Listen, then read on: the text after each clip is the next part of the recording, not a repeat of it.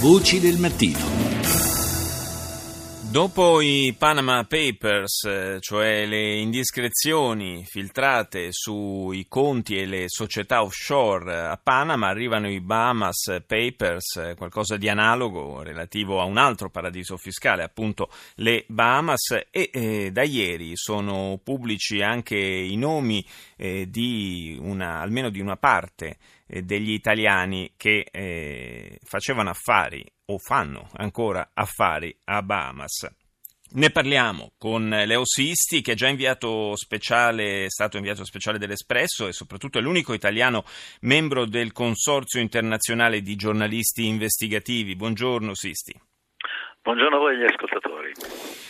Eh, partiamo dalla, dalle ultime notizie, cioè dal, dagli elenchi relativi eh, diciamo, a nomi o società che in qualche modo richiamano il nostro paese. Eh, direi che almeno dai nomi che sono apparsi ieri eh, sull'Espresso non ci sono eh, delle grosse sorprese, ecco, mettiamola così. Beh, ci sono dei banchieri, ci sono dei grossi armatori eh, ci sono delle persone che invece facevano parte del panorama finanziario italiano, eh, certo non sono delle persone che l'uomo della strada conosce, però sono delle persone che hanno lavorato per anni in quel paradiso fiscale che oggi, ripeto oggi, è praticamente quello più inaccessibile di tutti, perché mentre con Panama cominciano già a circolare degli accordi, sì. Per ultimo quello che ha fatto con l'Italia, quindi ci sarà uno scambio di informazioni tra un anno e più e Bahamas invece rimane proprio un muro chiuso, non si può varcare e questo ha creato ovviamente delle situazioni eh, assolutamente di incomprensione per cui l'Ox, che è l'organismo dei paesi più economicamente più sviluppati, ha posto degli out-out alle Bahamas. Quindi eh, siamo di fronte a un quadro nel quale eh, si cerca di andare da parte delle persone che non vogliono pagare le tasse in quel paradiso fiscale per ragioni evidenti, le imprese esentasse, c'è la grande ovviamente sicurezza che di lì non verrebbe mai fuori niente. Invece questa volta eh, grazie appunto al consorzio di cui faccio parte io, eh, è venuto fuori qualcos'altro, cioè un grosso elenco di documenti, sono circa 1.200.000 che hanno aperto comunque un libro intorno a più di 175.000 società offshore, che sono quelle che, traducendo alla, alla, alla lettera al largo, eh, quindi vengono diciamo, instaurate, inserite in quel paradiso fiscale a totale eh, diciamo, segretezza. La caratteristica Ora, direi che rende unico, uniche le Bahamas da questo punto di vista è, è che addirittura mh, la, la, la viene garantita eh, la massima segretezza perfino per quanto riguarda i, i nomi degli amministratori delle società esatto. offshore, cioè non, non si è tenuti nemmeno a dichiarare chi sono gli amministratori. Esatto, difatti il, il, sito del Bahamas, il portale del Bahamas contiene il registro delle società, ma A è difficile eh, accedervi continuativamente perché spesso chissà perché accade. Eh, non ci sono i nomi degli amministratori delle società e quindi è un, veramente un buio totale. Quindi in questo caso è stato perforato questo buio perché eh, adesso abbiamo citato alcuni nomi di amministratori e ora è possibile insomma, capire un po' di più cosa avviene in quel, in quel paradiso fiscale.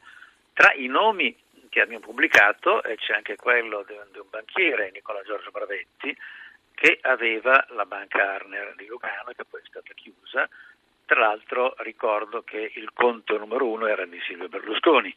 L'Arner Bank aveva una filiale a Milano, che anche questa è stata chiusa, e eh, abbiamo scoperto che lì c'erano parecchie diciamo, società gestite da questo Bravetti, il quale proprio di recente è stato condannato, tra l'altro, guarda caso, in una delle sue società delle Bahamas aveva sede un fondo eh, che nascondeva il, il, tesoro di un mafioso eh, che è stato poi condannato eh, per queste ragioni. Quindi, come vedi, ci sono questi, questi siti dove si infilano delle società, ovviamente per nascondere al fisco, Aggiungerei anche a titolo di conoscenza che avere eh, una offshore o detenere un offshore non è un reato in sé. No, certo. Bisogna, bisogna dichiarare di avere questo offshore, specialmente se uno ne è beneficiario, se ne è azionista.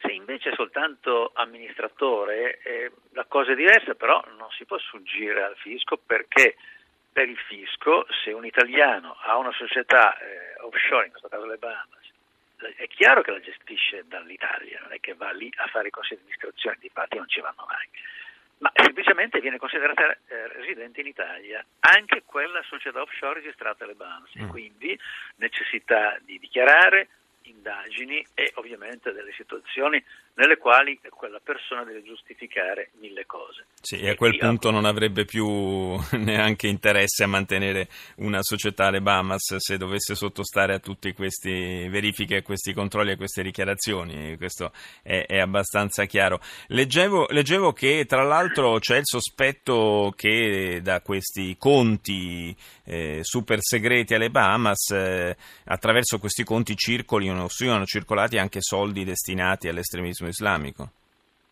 Allora sì, precisiamo. Eh, anni fa, quando ci fu diciamo, il grande interesse per Al-Qaeda e quindi il grande scandalo legato ad Al-Qaeda, eh, venne fatta un'indagine a carico di una banca che era stata fondata lì alle Bahamas, cioè l'Altaqua Bank, e anche una sua emanazione che si chiamava Kida Islamic Bank era la banca della Fratellanza Islamica. La Fratellanza Islamica è un'organizzazione potentissima, con tantissime risorse finanziarie, che finanzia eh, persone, movimenti e società che ruotano intorno appunto alla Fratellanza Islamica. Eh, I due signori che erano al centro di questa indagine si chiamavano Nasreddin e Nada e eh, loro stessi vennero, come si dice in gergo tecnico, designati, cioè vennero messi all'indice prima da parte degli Stati Uniti, poi eh, da parte delle Nazioni Unite e infine dell'Unione Europea perché si sospettava che eh, avessero finanziato Al-Qaeda. Ci fu un'indagine eh, qui a Milano eh, fatta dal PM Luigi Orsi, eh, oggi giudice di Cassazione a Roma, e nel 2007 eh, questa indagine arrivò all'archiviazione, nel senso che non fu possibile dimostrare che i soldi provenienti da quelle banche delle Bahamas avevano in qualche modo finanziato Al-Qaeda. È però certo, e questo lo si, lo si dice per documenti, che l'Al-Taqwa Bank a suo tempo finanziò nel 92 uno dei signori della guerra dell'Afghanistan, Abu Bakhtiar, sì. eh, con circa mezzo milione di dollari. Quindi quei legami erano eh, chiari, consolidati e si trattava di persone appunto legate alla fratellanza islamica.